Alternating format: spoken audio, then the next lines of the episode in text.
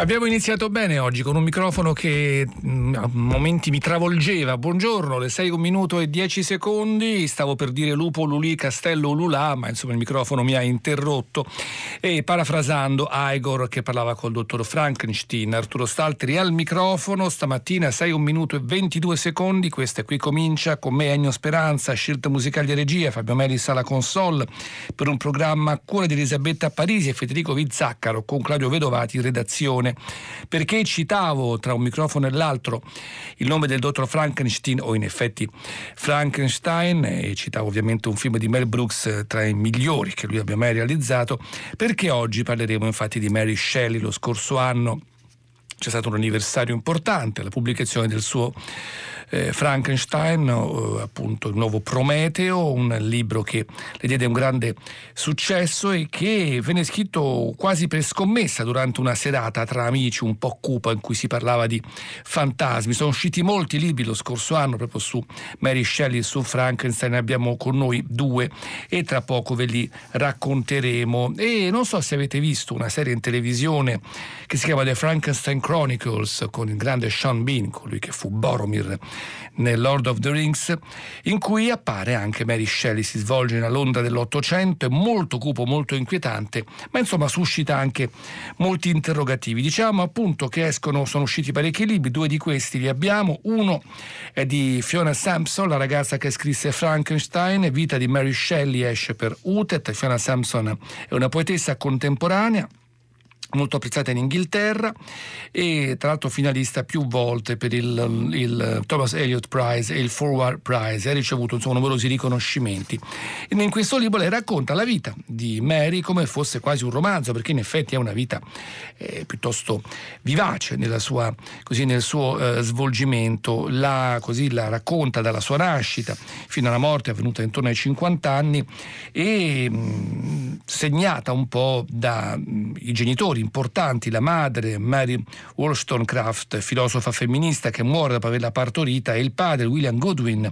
anche egli poeta molto importante in una casa che viene frequentata dai maggiori intellettuali del tempo e segnata anche da questo lutto, in fondo mai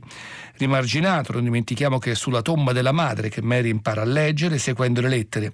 con il dito. Intanto vi ricordo che abbiamo un telefono, il 35 5634 296 per i vostri messaggi che apriamo subito quindi con la musica di un grande artista John Dolan. Qui siamo in effetti un po' prima perché siamo nella seconda metà del Cinquecento, compositore, grande voce, splendido quando suonava il liuto, forse irlandese di nascita, comunque insomma lui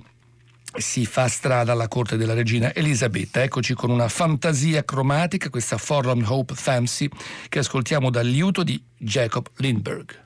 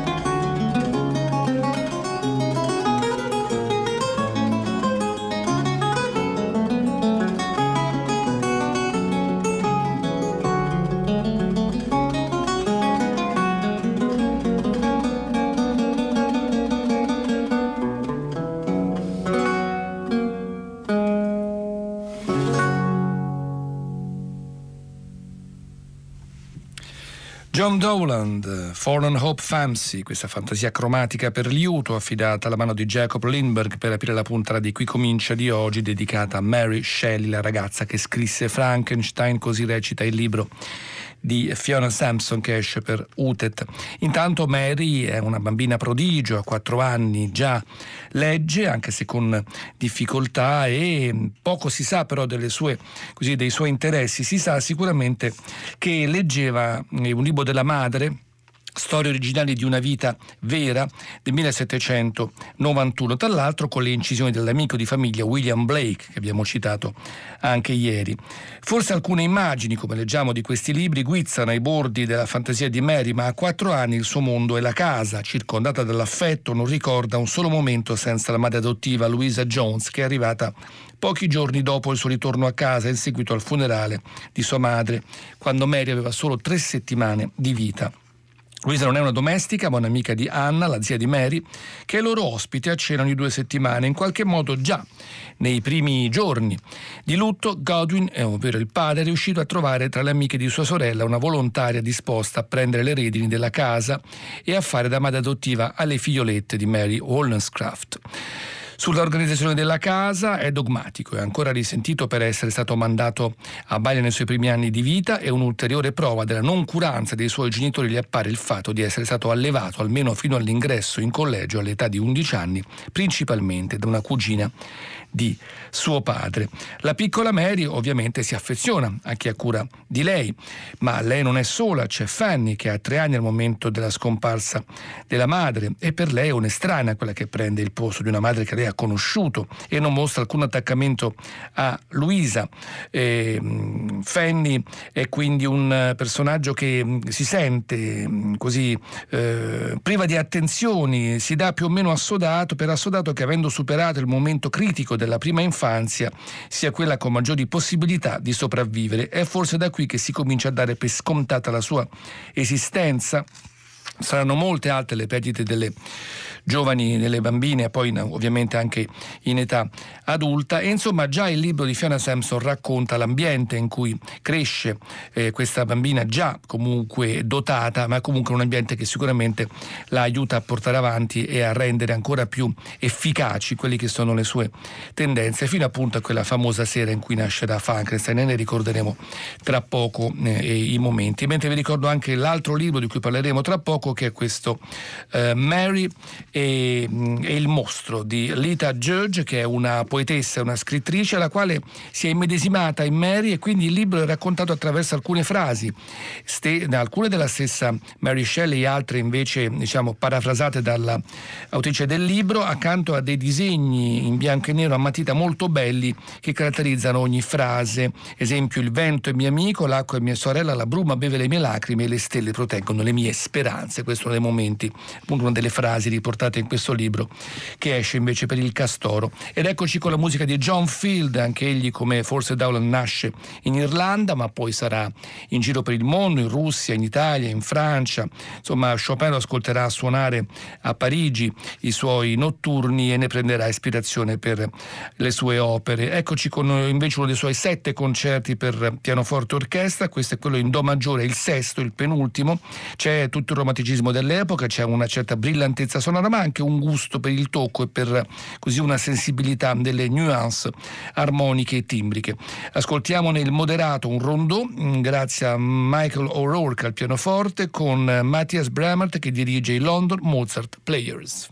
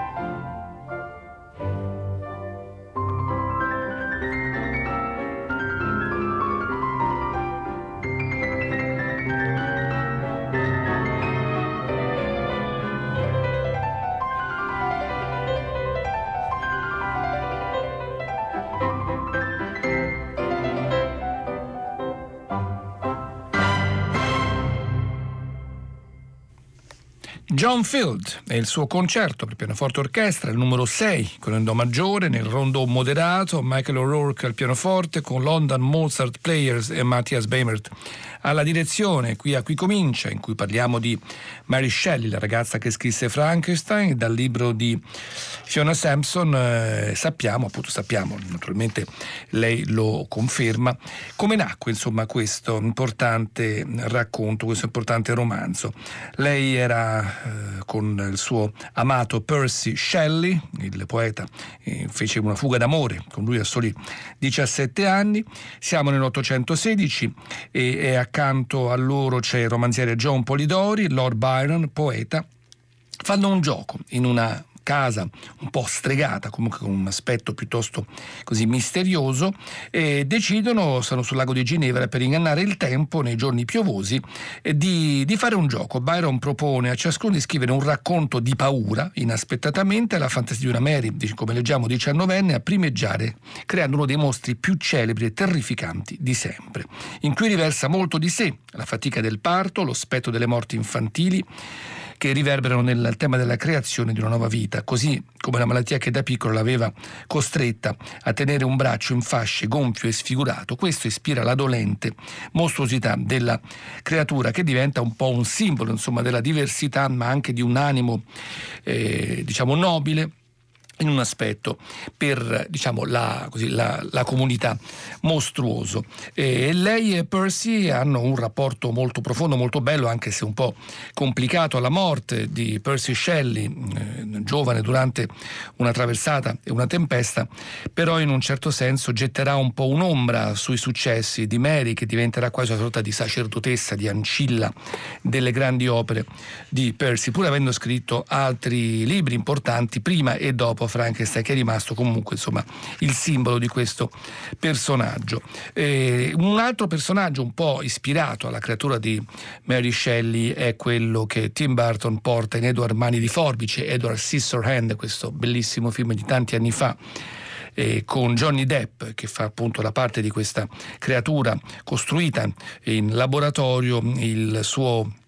creatore è morto per un infarto prima di potergli dare le mani e al posto delle mani ha delle forbici, quindi lui è pericolosissimo perché con queste forbici taglientissime può fare grandi danni ed è una, in realtà un animo profondamente sensibile. Musiche scritte da Danny Elfman che spesso ha lavorato con Tim Burton, musicista tra l'altro punk che Burton visse, vide in un concerto, lui neanche sapeva orchestrare, tanto è vero che pare che gli suonasse i temi eh, su una tastiera e poi in un certo senso qualcuno li portasse a compimento, poi nel frattempo ha imparato anche egli con grande abilità a dare un timbro particolarissimo alle sue musiche. Ci sono questi titoli, appunto le musiche di titoli con una celeste, un coro un po' angelico che caratterizzano un po' alcune scene del film. Ascoltiamolo questo tema, in questo caso dei titoli finali da Edward Scissorhand, Danny Elfman, le è compositore.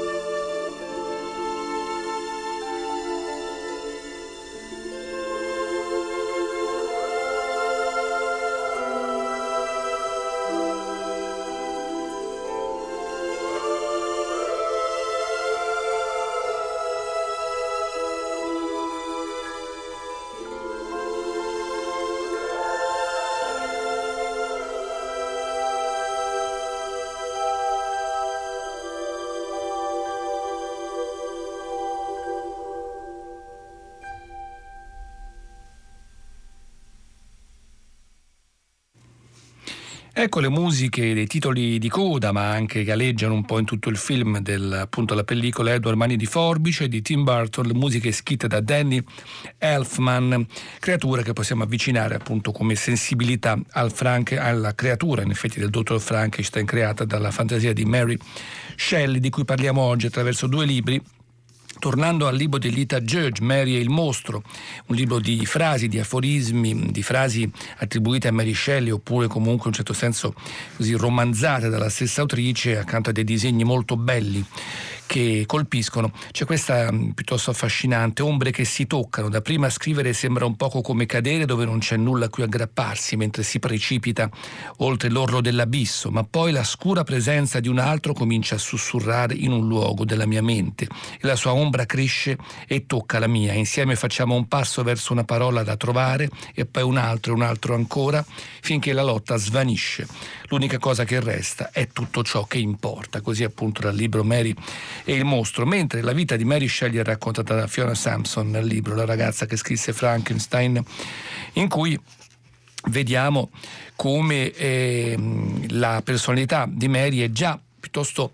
eh, formata da bambina e pian piano acquisterà le, così, le, le fattezze, le tinte della maturità. È così che dobbiamo vivere, mio caro? chiede Mary a Percy nella prima delle sue lettere superstiti, questo è il quinto capitolo. È un giorno di fine ottobre 1814, meno di sei settimane dal ritorno degli amanti dal viaggio abortito in Svizzera. Mary scrive da una camera presa in affitto in una casa che si affaccia sul noto cimitero di St. Pancras Old Church. Dalla sua sedia riesce persino a scorgere gli alberi che cingono la tomba di sua madre. Si sentirà come chi cerca di spiccare il volo per poi tornare a schiantarsi al punto di partenza. Se per Mary, sua madre, è la pietra di paragone che le dà fiducia in sé, la tomba di Wollstonecraft è anche uno dei suoi primi ricordi di infanzia.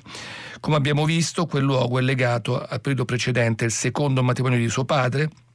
quando lei e Fanny immaginavano ancora di averlo tutto per loro, essendo poi la scena del suo recente corteggiamento, le ricorderà inoltre il breve periodo in cui sognava di avere anche Percy tutto per sé, cosa che effettivamente non, eh, non accadeva. Gran parte di ciò che l'ha resa chi è adesso, il suo aspetto, la sua intelligenza, la sua conoscenza del mondo letterario, lo possiede per nascita, le deriva dall'essere figlia di Mary Wollstonecraft e William Godwin. Per natura o per educazione, gioco forza è della figlia di questi celebri pensatori che si innamora Percy. Questo è appunto il capitolo quinto, diventare una coppia dal libro di Fiona Sampson. Eh, Mary nasce nel 797, anno in cui nasce anche Schubert, che ha la fortuna raramente di poter vedere eseguite e pubblicate le sue opere, accade per fortuna per questo bellissimo trio. Il trio Opera 100, che tra l'altro è diventato anche musica legata a almeno a due pellicole, una di Stanley Kubrick, Barry Lyndon e poi quella molto inquietante del film The Hunger, qui uscito con titolo improbabile di Mary si sveglia a mezzanotte con i vampiri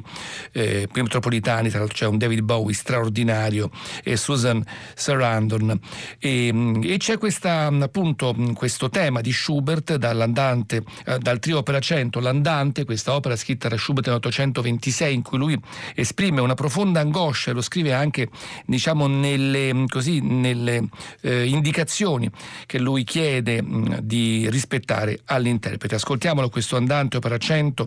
Deutsche 929, l'ensemble è la Gaia Scienza.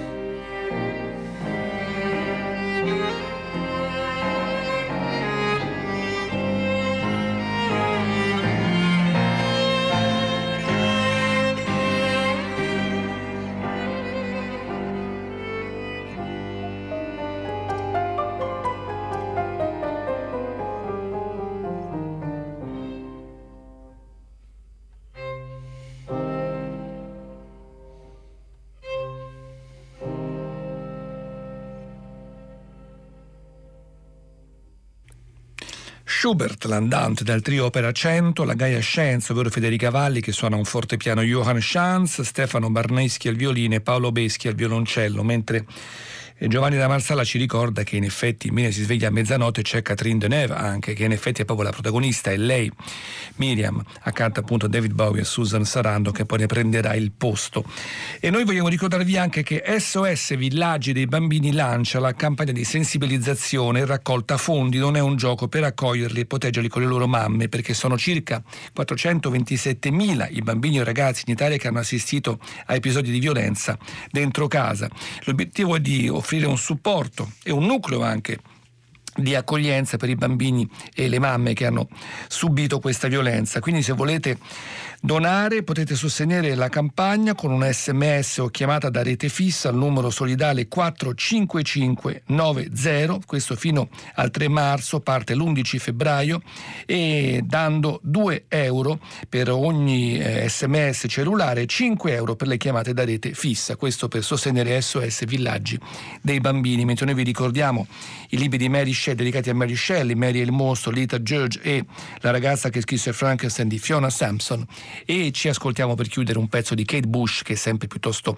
così cupa, molto spesso nelle sue canzoni in questa Egypt di tanti anni fa racconta appunto di lei a cospetto delle silenziosi piramidi del Nilo mentre i suoi occhi vagano nella notte e cerca di cancellare un amore infelice dice mi sono innamorata ormai profondamente dell'Egitto. Kate Bush.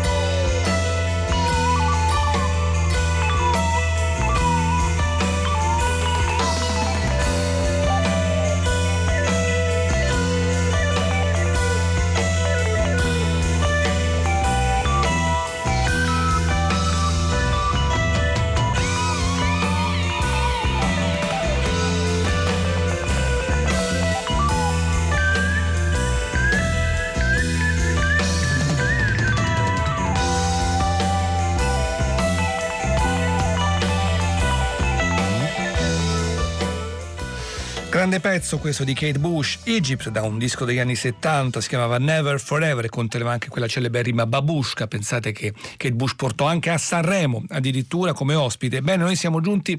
in chiusura anche oggi. Un saluto a tutti da Arturo Stalti da questi microfoni, Ennio Speranza, regia e scelte musicali, Fabio Meli Sala Console, tra poco GR3 e poi Radio 3 Mondo, mentre domani per la settimana sarà con voi Anna Minichetti e tornerò il prossimo sabato. Avremo ancora insomma mostre, libri, racconti, qualcosa da raccontarvi e speriamo di vostro interesse. A tutti dunque una buona domenica.